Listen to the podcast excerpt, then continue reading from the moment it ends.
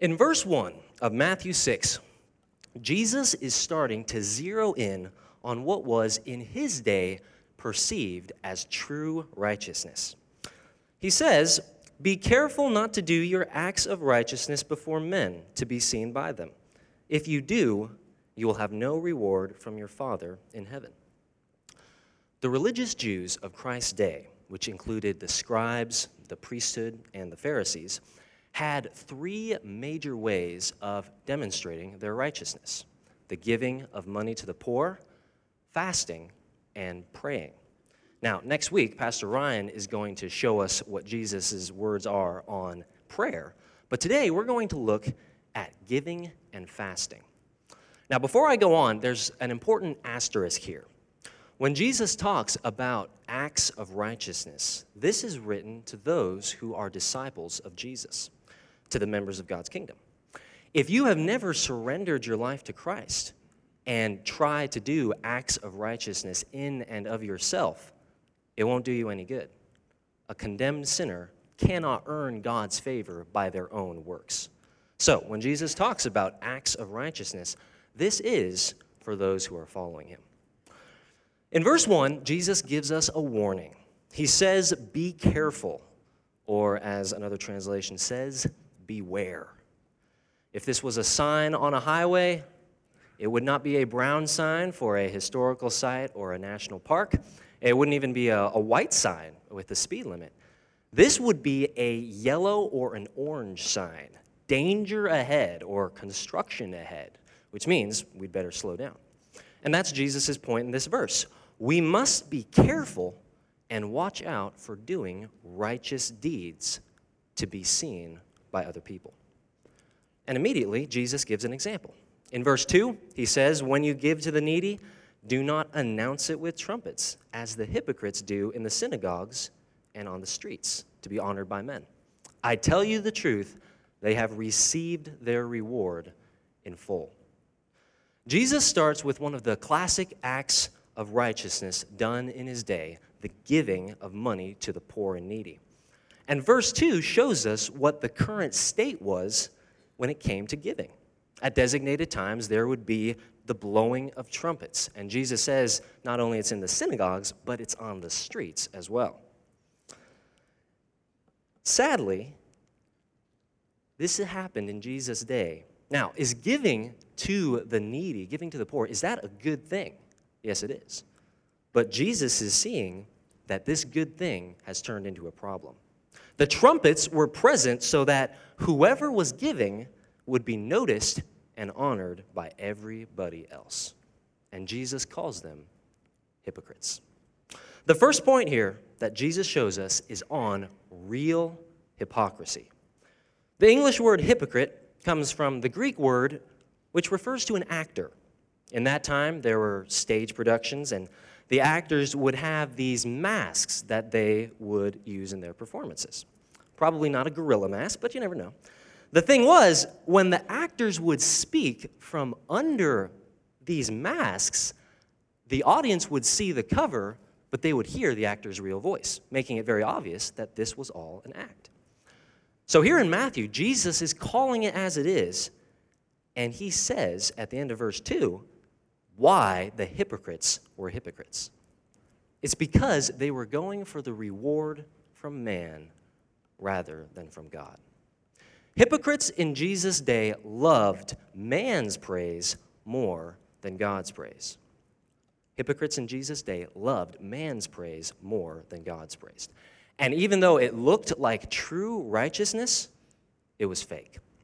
Commentator Michael Wilkins wrote that the hypocrites getting the rebuke from Jesus likely had deceived themselves by using those trumpets to get attention. Wilkins writes The needy are unlikely to complain when they receive large gifts, and their gratitude may flatter and thus bolster the giver's self delusion. His point is that those who did this thought it was a great thing, but they had a, a blind spot. They had a glaring problem. They love the praise of man more than God's praise. And even today, whenever there's eyeballs around, uh, that's the temptation to do something, not because it honors God or because we love God, but because we like the praise that comes from the crowd.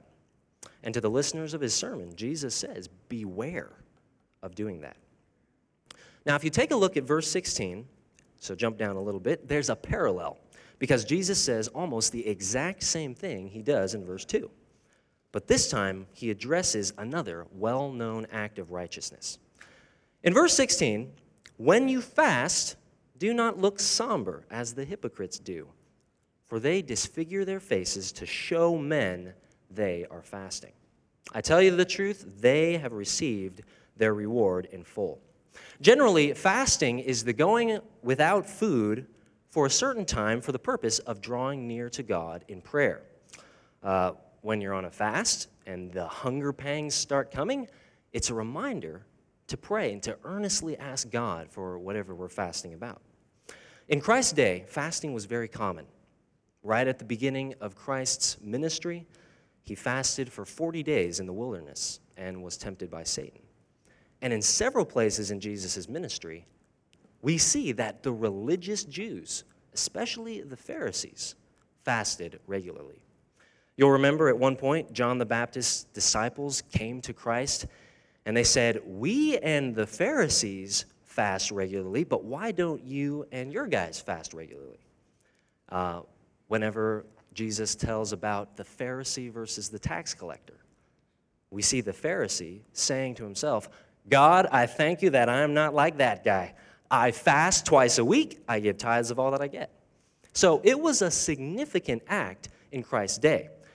But just like what he does with the giving of money, Jesus contrasts how the leaders and the trendsetters put on a show when they did these acts of righteousness. What is done in public is done for the crowd that's watching.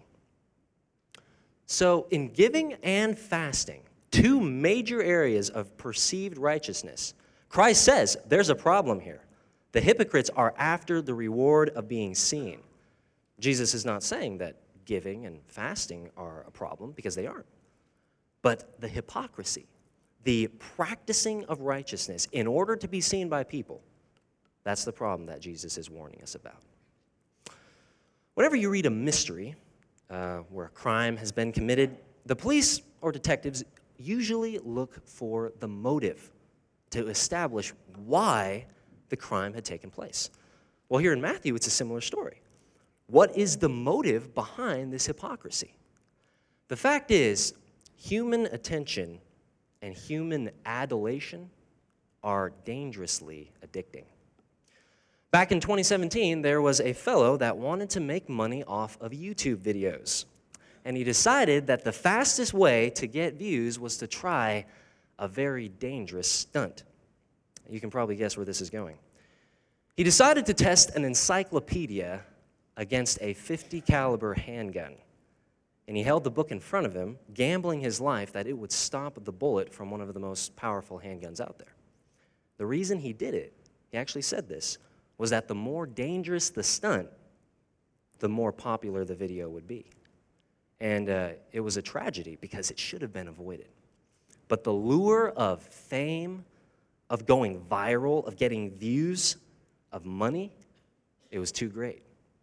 Sadly, he was, he was only 22 when he died. You usually don't see older folks trying dangerous stunts for YouTube videos. It's, uh, it's the younger folks. High schoolers up there, are you with me? You don't want to do that. But whenever people are watching, whenever there's the possibility of attention, our motives change because of the reward of popularity. And honestly, I don't think there's any other area in life where it's as dangerous as when this happens in the church and in ministry. Because when our motives are not pure, we're one step away from hypocrisy. What is it that non believers always say about the church? They say the church is full of hypocrites. Now, if you hear that, you can reply, as one person did No, the church is not full of hypocrites. There's always room for another. But seriously, in other areas of life, we see hypocrisy. Uh, it's in politics, it's in business, it's in academia. Quentin, am I right? It's all over the place.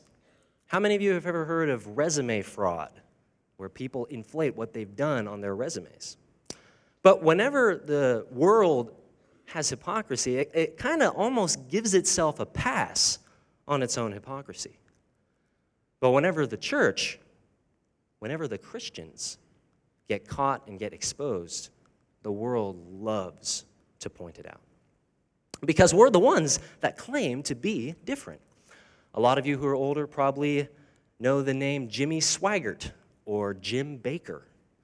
Uh, more recently, it's names like Josh Duggar or Ravi Zacharias. All of those guys got caught in their hypocrisy. They were saying one thing, but they were living something completely different. This can't be us. Jesus says very clearly right here we can't be in hypocrisy. And it applies to all of us. It doesn't matter if you're in youth group, if you're in college, if you're raising a family, or if you're a retired grandparent. We all have to watch for being hypocrites, for hypocrisy in our life.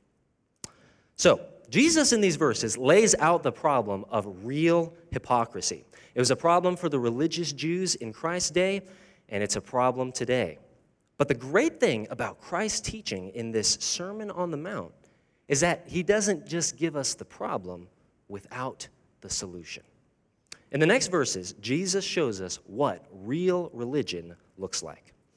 If you look at verse 3, talking about giving, Jesus says, But when you give to the needy, do not let your left hand know what your right hand is doing, so that your giving may be in secret. Then your Father, who sees what is done in secret, will reward you. Even though the acts of righteousness had been corrupted, that doesn't take away from the fact that Jesus wants his followers to live righteously.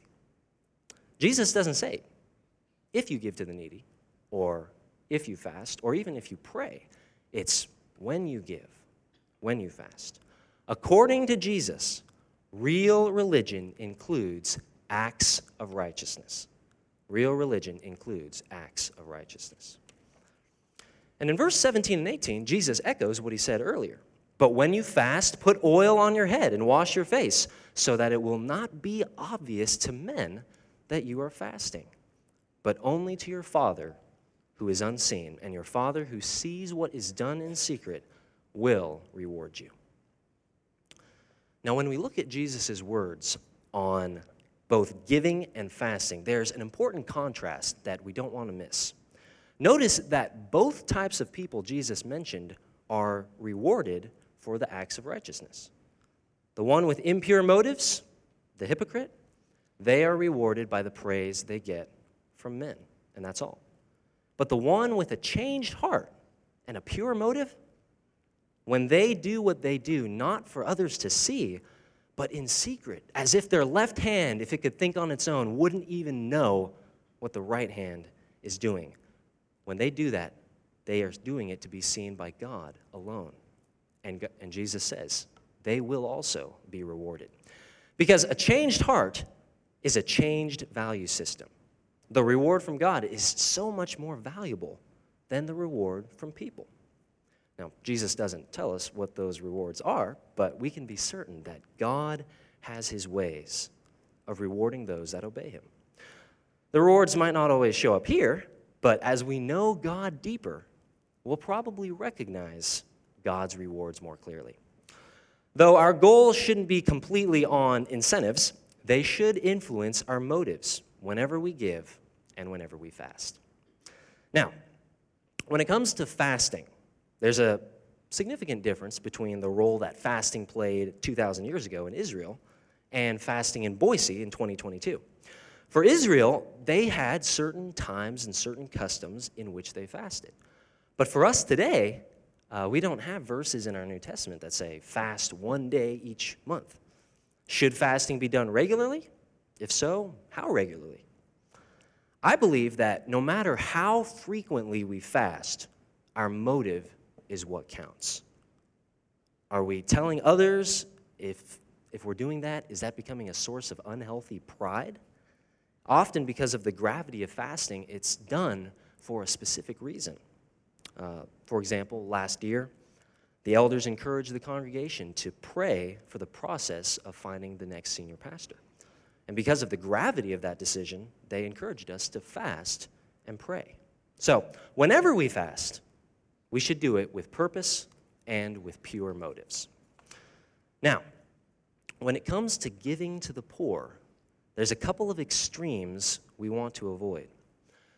When we look at the history of the church, not this church, but the church church, especially in the United States, have you ever heard of what is called the social gospel?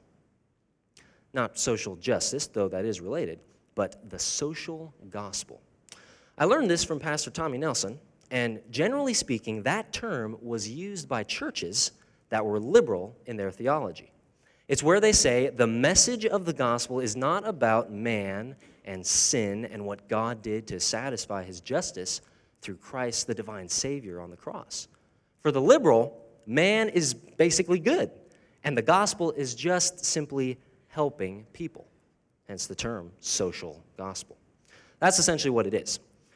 In the early days of the American church, whenever there was great revival where the gospel was spreading, it was impossible to separate the church from acts of righteousness, especially the giving and helping of the poor. Hospitals, by and large, were started by Christians. Uh, you could find orphanages started by solid believers. But in the late 1800s, there was a shift. Liberal theology and higher criticism came over from German seminaries, and it was a train wreck. They said the Bible was not God's inerrant word, that Christ was not God, he was just a good man that was all about helping people. And this liberal theology started to get a hold of the denominations in America. Rather than sharing what the true gospel was from the pages of God's inerrant word, in addition to helping the poor, the liberal gospel was just about doing good things. And that's actually where the social gospel fails. It does nothing about sin in the heart. So, when this liberal theology came over, a lot of the mainline denominations started to split because the good guys said, hey, this isn't orthodox. And they were right. But the problem was the good guys, in trying to preserve orthodoxy, tossed out the giving and the helping of the poor, helping with their physical needs. Their thought was, why should we look like the liberal churches? that was tied too closely to what the liberals were doing. So, those are a couple of the extremes we want to avoid when living righteously and giving. This cannot be the social gospel. We must hold true to what God's word says when it comes to sin, when it comes to salvation, when it comes to Christ. But we can't take that to the other side and just toss and forget about giving to those who are in need because that's not what Jesus wants us to do.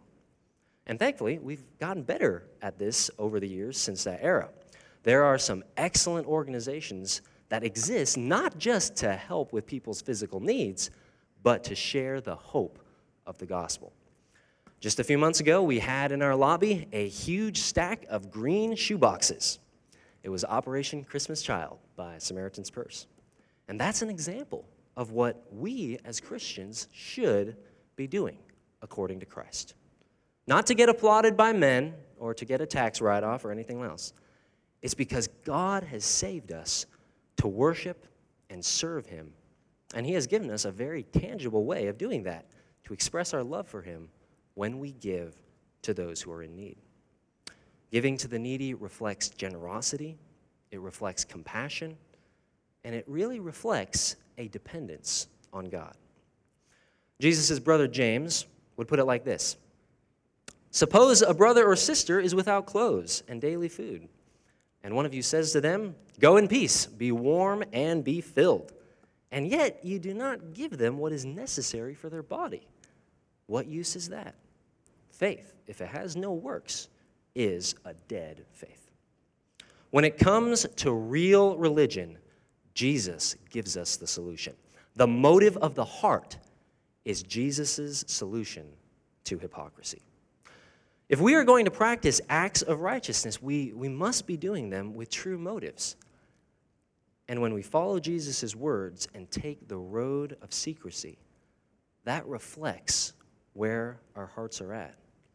Because we're not concerned about who's watching. We live for the smile of God who sees in secret. As we look to apply God's word in our lives, uh, I don't know about you, but when it comes to giving, and to a degree, fasting, we're a far cry from how it was uh, done in Jesus' day. And when the men come forward here in a little bit, uh, there will be no trumpets. You will hear no trumpets playing. And even when we give to others in causes, uh, usually we don't advertise, you know, how much we give. But this teaching from our Lord applies to, to more than just fasting and giving. Those were very clear actions in Christ's day of what righteousness looked like. But if we were to ask ourselves, what are the acts of righteousness in 2022? What would we say? Going to church, reading Christian books, reading our Bibles, prayer, evangelism, talking about the gospel, mission trips, being on worship team, leading or teaching a Bible study, memorizing scripture. And those are good things that we should be practicing and growing in. An inactive Christian should be an endangered species. But what I need to do, and my encouragement to, to all of you, is that we could take Jesus' warning here and be careful. All of those things that I mentioned, unfortunately, can be ways that people flex their spiritual muscles. And Satan is a pro at taking anything we do well as believers and turning it into a point of pride and turning us into hypocrites. And if we're doing these things with wrong motives, we might as well not do them at all because it doesn't please God when our hearts and motives are fake.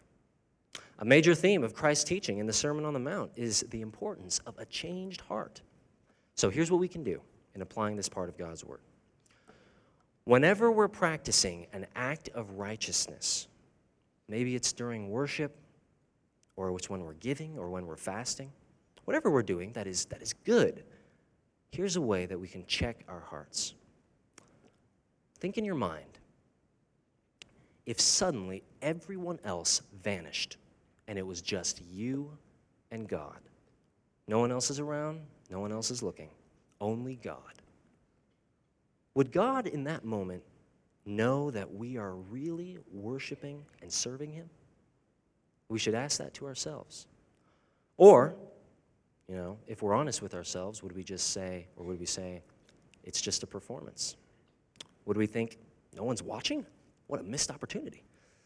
This week, or next Sunday, or, or whenever we have the opportunity to do acts of righteousness, let's check our hearts by thinking if it was only God who saw me right now, would he be pleased with my heart? Our mindset when living righteously is if it was just you and God. That's why Jesus said, Don't let your left hand know what your right hand is doing. He was using hyperbole to emphasize that we do our acts of righteousness only before God and not for others. And uh, when it's done in secret, that's all the better because it shows that we are living for God. We don't want to look to try and look righteous when we're not. God is not pleased with hypocrites. It's deceitful and it ruins our witness to a world that is filled with hypocrites. But when we apply Christ's instruction, we can now take the road away from hypocrisy. And when God is at work in our hearts, that's where true acts of righteousness come from. Would you pray with me? Father in heaven, there's not a single one of us in this room that can say that we are exempt from what your Son so clearly stated. God, help us to examine ourselves for any trace of hypocrisy, not only when we are actively doing what is good in obedience to you, but Father, when we are fighting against sin, that we wouldn't hide it away and uh, look good on the outside. And Lord, we'll never be sinless. So we thank you for Christ, who is our righteousness. And as we prepare our hearts for communion, Lord, We ask that you would give us the strength, whether it be today or tomorrow or on Tuesday or anytime this week, to live righteously, and that our acts of righteousness would be done for your smile. And we'll ask it in Christ's name and for his sake. Amen.